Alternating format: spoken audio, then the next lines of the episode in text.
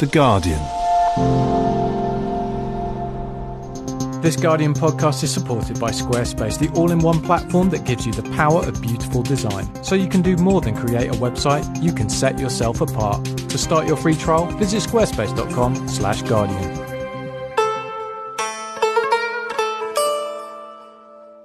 Hello, and welcome to the Books Podcast with me, Claire Armitstead. This week, we're looking at three writers with a particularly strong sense of place. Alexandra Harris leads us out into an English graveyard to witness how weather can change the way we write about the world. Nobel Prize winning Orhan Pamuk tells the story of Istanbul through a traditional yogurt drink. But we start with Mahesh Rao, who joined me in the studio to talk about his new book, 1.2 Billion. Although he was born in Kenya and has spent most of his adulthood in the UK, his new short story collection is set in 13 states of India. He began by reading from one of the stories, The Agony of Leaves, in which a father in law catches sight of his son's wife.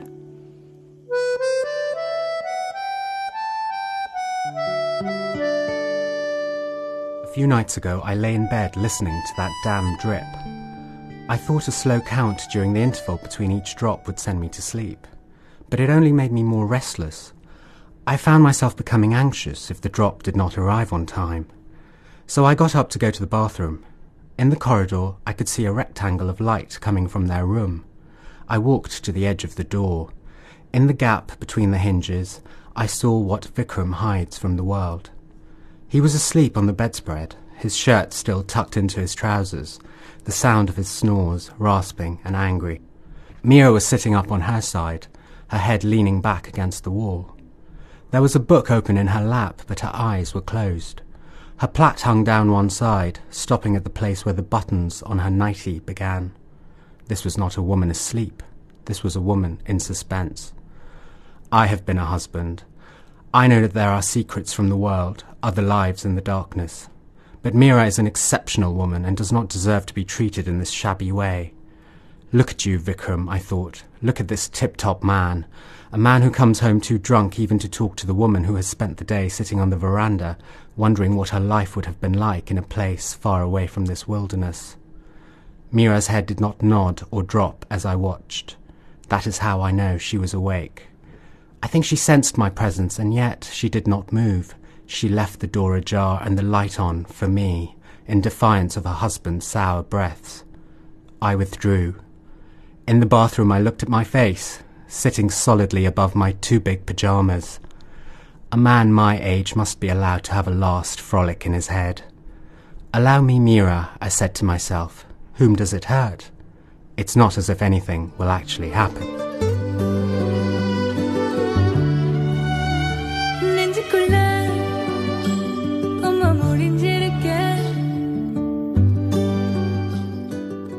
That is a an episode in from The Agony of Leaves, which is the third story of 13 in this collection, um, 1.2 billion.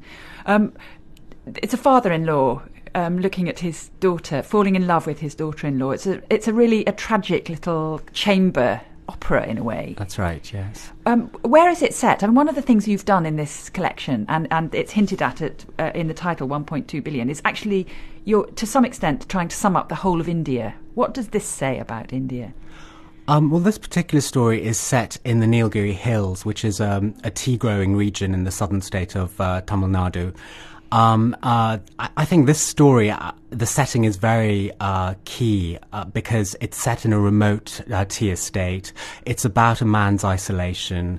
Um, it's about um, class in many ways. He's a man whose son is upwardly mobile, and he finds himself beached in this in this lonely house with his daughter-in-law and his son. Um, and he eventually falls in love with his daughter-in-law. So um, the setting is key to this this story, but I, I think the setting is key t- to all of them. Um, when I started the collection, the only thing I really wanted to do was make each story very different. That was my um, my note to myself. But as I as I continued writing, I found that necessarily each story uh, began to unfold in a different part of India, and I think that's that's a mark of the diversity that that there is there. That if you're trying to reflect a multiplicity of voices and stories, you find yourself traveling in your head all over the country, and so. Um, so the first few stories, there wasn't really a plan. I just, I just found that I was um, locating my stories all over the place. But then later it became a little bit more self-conscious and then I found myself trying to, to focus on states where I thought there are interesting stories there. Um, I must try and, and, and um, peg one of them for the collection. You're from Mysore, which in your first novel you describe as, as India's second cleanest city and the home of many talented snooker players. I, I, I, think that's apparently true. Um, after a while, you sort of forget what you've made up and what you've sort of heard. But it is, it is, it was India's second cleanest city when I wrote it. I'm told now it's India's first cleanest city, so the cleanest now. so, uh, to what extent are you defined by being from Mysore? Well, I'm I'm from Mysore in the sense that I live there now, but um, I I I've never lived in India uh, until about six years ago. So I spent most of my life um, in the UK, and I moved to India about six years ago, and I. I feel that I'm from there now, but I'm also um, an outsider. So so it's it's an interesting perspective with which to, to approach your writing. You you sort of feel that you are on the margins. You grew up in England. Tell tell us how you how this came about. Um, I I really wanted to write, and I and the first story that that was in my head was set in India. You know, it wasn't set in Mysore particularly, but it was set in India. So I moved to India in order to write that novel, and and the city which I chose, Mysore, it it kind of got under my skin. You know, I I initially set the novel in a fictional place and and you know uh, I, I thought it was something that had sprung from my imagination but actually what had happened was that the city had insinuated itself into my writing and this place that I was congratulating myself on that I had created it was actually just a depiction of what was around me. So here you are writing 13 stories set in 13 different regions of India where yeah. you have only been for 6 years. Is this not a bit presumptuous um, I don't think so. I mean, I'm, um, I mean, my parents are Indian. I have been, uh, going to India since I was two, pro- probably every year. Um, I feel that, um, I was able to tell these stories. I mean, um, it, will be for others to judge uh, whether they've been told accurately or uh, whether they feel that uh, there has been any level of presumption there. But I'm confident that uh, you know, these are the stories that I've been seeing and hearing all around me, um, not just over the last six years, but but you know, uh, stories that have percolated that down through family history, through um, other friends, um, and through everything that I've read. Um, I, I, think everything that we read becomes a big part of our own experience, even though it's not necessarily a lived experience. One of the themes that runs through all these stories is there is they all have a sort of underlying violence, they, whether it's a violence of sexual relationships or, or in particularly literal terms, yeah. bodies buried under the ground. There is a violent history on which these societies are built. Sure. Um, and there is a violent history, and there is a continuing um, aggression, I think, in the way that people have to negotiate their space. I mean, this is this is a crowded country. This, there is huge pressure on land. Um, it's a place where law and order doesn't function um, in the way that you would expect it to um, for lots and lots of people. Um, there is there is always an aggression. I think there is a latent aggression that uh, power manifests itself in very violent ways uh, in India, and um, I, I, wanted to bring that to the fore in a lot of the stories. Um, sometimes as metaphor, and sometimes, as you say, literal violence we've made it all sound. I have made it all sound rather grim, and actually, it's very funny. And uh, you're constantly undercutting with comedy, as in the the, the, the yoga center story in which a, a, a, rich American dies, and the whole thing of people getting away with it becomes very comic. Yeah. How have you managed to keep your sense of humour through this grim material? Um, but it is funny. I mean, I think. Uh, I mean, satire is sometimes quite hard in India because some of the things that happened are so absurd and and so ridiculous. Um, usually involving politicians or, or people um, in power who have this blustery sense of, of their own importance that you can't help but laugh. You know, um, it's. It, I think it, it comes also with having a little bit of an outsider's perspective, not being too caught up in the um, the power structures or, or having too much invested in those power structures myself. So um, there are constantly very very funny things that that happen and i think you've got to thread them into uh, the reality of these stories because that's that's what life is like there it comes with um, th- this book. It comes garlanded with praise from, from I mean, amazing citations you've got from Siddhartha Deb, Mirza Waheed, Jeet Thayil, Kamila Shamsie. How did ordinary Indians take this book? Has it been published there? It it doesn't come out till the 25th of October. Have you had any sort of advance? Re- Not yet. I mean, I um I, I'm I am nervous about it because you know um my novel covered uh, only Mysore. It's it's it's a small city in the south of India, so perhaps there wouldn't be that sense of ownership or a sense of connection to the, that novel in a way that some people might feel to a book that has 13 stories that, that go across India, you know, and, and I think Indians, we are, we are quite territorial as well. We want to know, what are you saying about my city or my state? But I've, I've arrived at a position where I say we when I mean India and I say we when I mean Britain. But in fairness, I'm equally rude about both countries. So, uh, so I, I think, I think that's okay. Mahesh Rao there. And 1.2 billion is published by Daunt Books. This Guardian podcast is supported by Squarespace. If you want to build a website, you've got many options. But if you want to build it beautiful, there's only one. Squarespace gives you the power of world class design so you can do more than create a website. You can set yourself apart. See why some of the world's most influential people, brands, and businesses choose Squarespace. To start your free trial, head to squarespace.com/guardian. Orhan Pamuk is no stranger to telling the story of his country, Turkey, through the busy lives of his characters. His most recent novel, A Strangeness in My Mind, is a sprawling love letter to Istanbul. It has at its centre Mevlut, a street vendor who trades in boza, the emblematic Turkish drink of fermented wheat. At a Guardian Live event, Pamuk joined Mark Lawson and started by explaining how boza became a useful way in to the story he wanted to tell.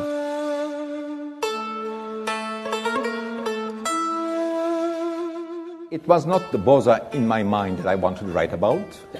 Um, I wanted to write about a street vendor so that I have an access, uh, see the change in Istanbul, um, um, history of Istanbul, but not the big history, but daily life history of Istanbul, um, seen through the eyes of a um, low, low, class person who immigrated to town in, in, in 1970 when he was uh, 12 years old. Mevlut, my character, is only five years younger than me, so I can identify with him.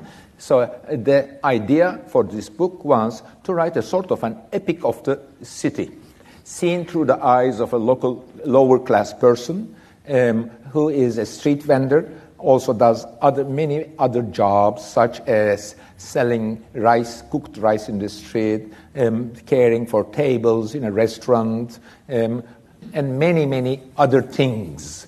Um, he tries to make ends meet.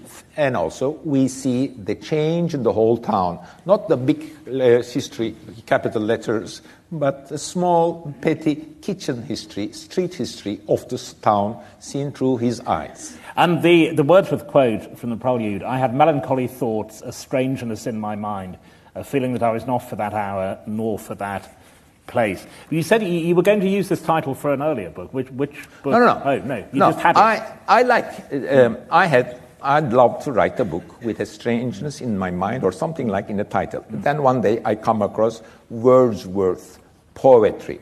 My character, Mevlut, shares with Wordsworth, Jean Jacques Rousseau, that as he walks in the streets of Istanbul, his mind works better when he walks. Also, I share the um, um, romantic poetry's interest in, in, in, imagination, in the uniqueness and definitive strength of one person's singular imagination to define that person. My character, although he is a poor street vendor, and when I hope when you're in the middle of the book, you don't look at him as a poor street vendor, you look at him as a um, just a human being. In fact, a constructed character. We not only see the uh, social realities of Istanbul, we even forget about that, but we see he is following shadows and light, strange movement of the trees when there is no wind, the um, re- reflections of his ideals on the street walls, the shades, um, the mysterious shapes that appear when his mind is busy with other things, the packs of street dogs that has been busy at nights of Istanbul for the last 400 years. So he is, in a way, a character that a romantic poet like Wordsworth may be using. But my point is, again, to balance the social story with imagination. Um, um, I tend to think that this is my most humorous novel because, in the end, I wanted this book to be funny because it's about hard realities. You talked about it as an epic novel, and it, it's almost 600 pages long, um, you, which again is um, a, a, an older tradition. You put at the end the writing date that, uh, 2008, 2014, six years. So keeping the structure and composition of a book on this scale, do you have charts and family trees? I have. Uh, we have at the beginning of the novel a family tree. This is a long epic novel, and human imagination, as we all know, is limited. You cannot preconceive a whole 600-page novel like that. It's like thinking of an uh, writing, thinking of a tree with all the leaves. Writing a novel is perhaps like imagining a tree. You cannot think of whole thing, uh, the whole body. You think of the trunk. You think of some of the uh, some of the branches. You think of some of the leaves. Then you start. An epic is very similar to a fresco. You start from a corner. You go and write for one year various corners. Then you continue with another. Then you change the place of the trunk you, you reinvent a story. The book gets longer and longer. Your beloved ones are saying, What are you doing there? And you continue and, and try to clarify, write and clarify, edit out and write. That's how I've been working for 40 years, by the way.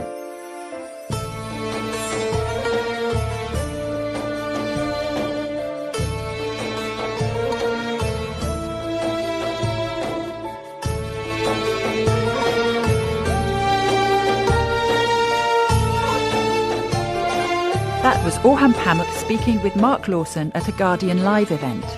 You can listen to the whole session or find out more about future events at www.theguardian.com slash membership. But now we go outside, to St Pancras Cemetery no less, a haven of calm nestled beside the Eurostar terminal at London's St Pancras station, which has a wealth of literary connections. It is home to the Hardy tree, a sturdy ash around the trunk of which the novelist Thomas Hardy stacked centuries of gravestones. It's also the final resting place of the writer and campaigner Mary Wollstonecraft. Her daughter, Mary, creator of Frankenstein, is said to have come here to court her future husband, Percy Bysshe Shelley, beside her mother's grave.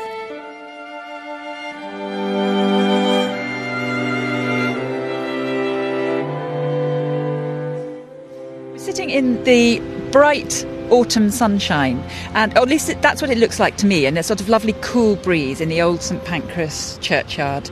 And to me, this is a perfect autumn day, and autumn is one of my favourite seasons. Tell me how it would have been seen in the past. Well, this is it. I wanted to know what an autumn day looks like in 1400 or 1750.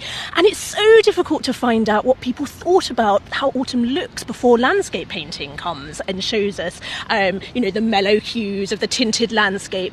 What does it look like before we're thinking of Claude and, and, and Keats?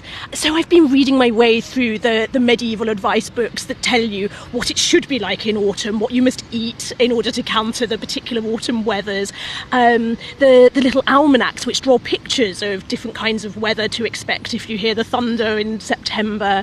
I've been thinking um, about all, that emergence of autumn poetry after Thomson's The Seasons, um, but that's in the 18th century century. You know, it's actually a very recent phenomenon that we should be so fascinated by dead leaves. If we go right back to, say, um, Roman Britain, mm. they didn't really see four seasons at all. The classical see... world does. So the classical world has has four seasons, um, but then it seems that the Anglo-Saxons um, were thinking very much in terms of a binary year with light and dark, summer and winter, and that's the kind of northern model that comes to us from the Germanic countries. Um, but as that melds together with Latinate influence, you start to get people thinking about a more sort of gradual, progressive way through the year.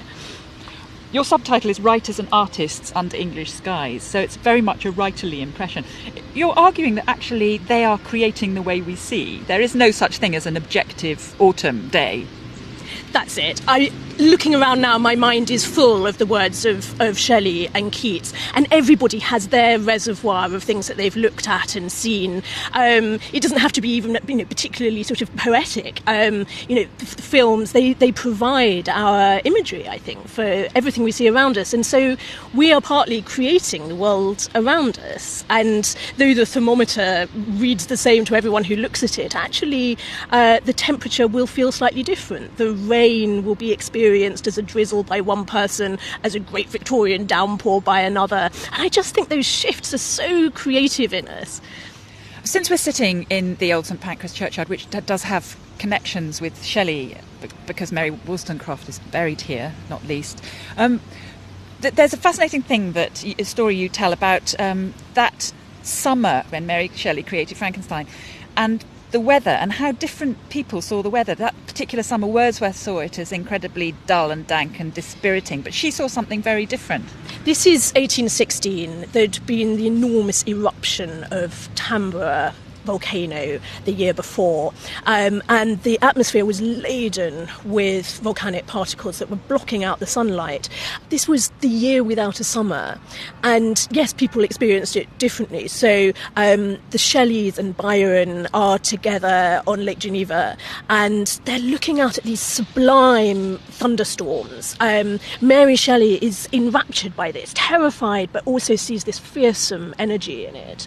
Um, but back in England, England, there's Jane Austen, say, who's looking out at drowned fields, thinking, you know, this is people's livelihoods gone, and this is dreary and depressing, and some people may think this is sublime, but I think this is disastrous.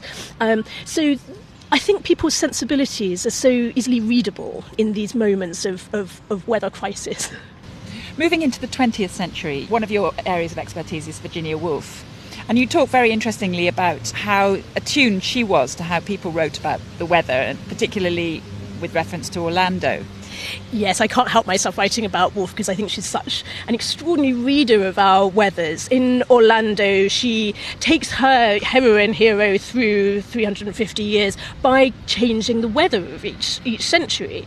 And it seems to her that the Enlightenment does actually look clear and bright because of the, the kinds of culture that are coming out of it, the kind of artistic ideals. Um, you know, people are wearing brocade floral dresses. That's the ideal fashion. And it projects a certain idea of, of the weather.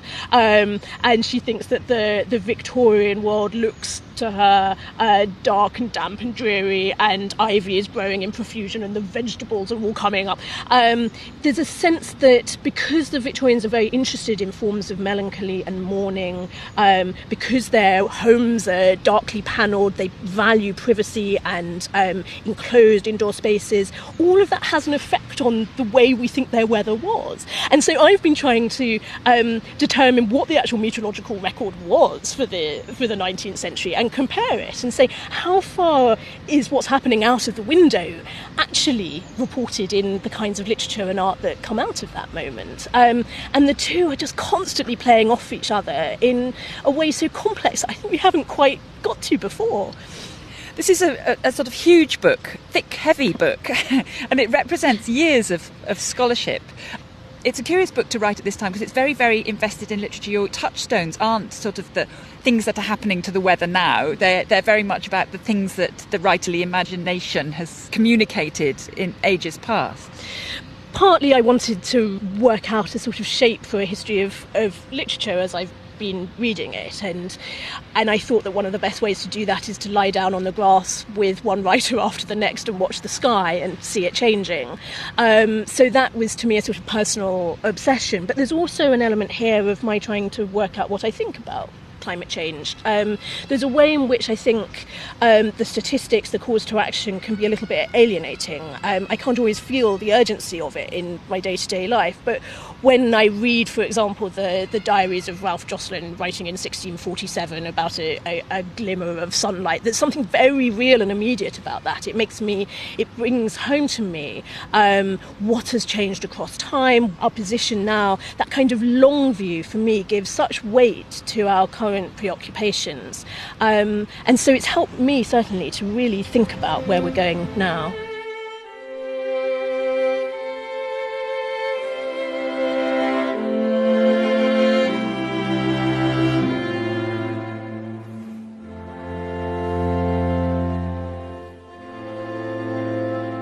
On the last night of the 18th century, the heroine of Virginia Woolf's Orlando leans out from her London window. In the cool, clear air, she surveys the smooth domes and magnificent vistas of the city. All is light, order, and serenity. But then, as she watches, a rapid gloom starts to close in. Within moments, there comes a dramatic meteorological alteration.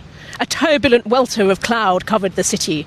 All was darkness, all was doubt, all was confusion. The 18th century was over, the 19th century had begun. This is how time passes in Woolf's historical pageant. Uh, the atmosphere of English life in different eras is established through these changes in the air. Life changes in accordance with the newly Victorian weather, so skirts are worn to the ground and tablecloths follow suit. Ivy grows in profusion.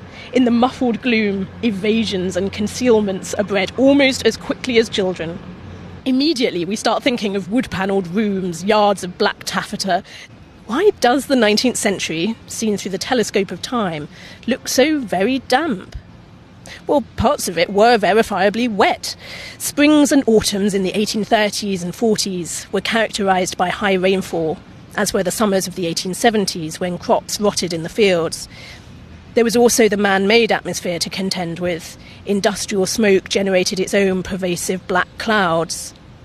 But Victorian England also saw plenty of fine weather and periods of drought measurable quantities of rainfall and cloud cover were not really, I think, Woolf's point. Her method in Orlando has much more to do with a sense that as cultural preoccupations change, we find affinities with different conditions. Weathers gather associations, and in a constant exchange of subject and object, these associations shape our experience of weather. Five years ago, I spent a summer reading Anglo Saxon poetry and chronicles. The fascination with frost seemed to run so deep that even the language was frozen into its forms.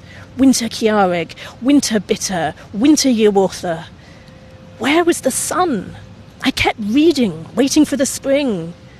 It came in the lyric poems of the 13th century. Lenten is come with love to town, they sing. The long hold of ice is over. April is where the medieval stories begin. I knew then that I was going to have to read on through the 15th century and the 18th century, watching to see whether the air was so very clear, and on through the gathering clouds towards Wyndham Lewis's 1914 proposal of a new climate for modern life. The thermometer may be the same whoever reads it, but our experience of weather is more than statistical. It's made up of personal moods and memories. An evening sky is full of other evenings, a mist may be given its identity by a line from a song or a half remembered film. The weather is made for us partly by writers and artists who have set down permanently their response to some fleeting effect. The subject I was chasing through libraries and over windy hills was not the weather itself, I realised, but the weather as it is daily recreated in the human imagination. That was Alexandra Harris reading from her book Weatherland Writers and Artists Under English Skies. It's published by Thames and Hudson. And I'm afraid that's all we have time for today. Thanks to Mahesh Rao, Orhan Pamuk, and Alexandra Harris. As ever, we'd love to hear from you. You can leave comments on the podcast page. Just search for Guardian Books Podcast. Or you can email me direct at claire.armitstead at theguardian.com. Next week, we're taking a turn on the spooky side with Audrey Niffenegger for Halloween. Until then, from me, Claire Armitstead, and my producer, Susannah Tresilian, goodbye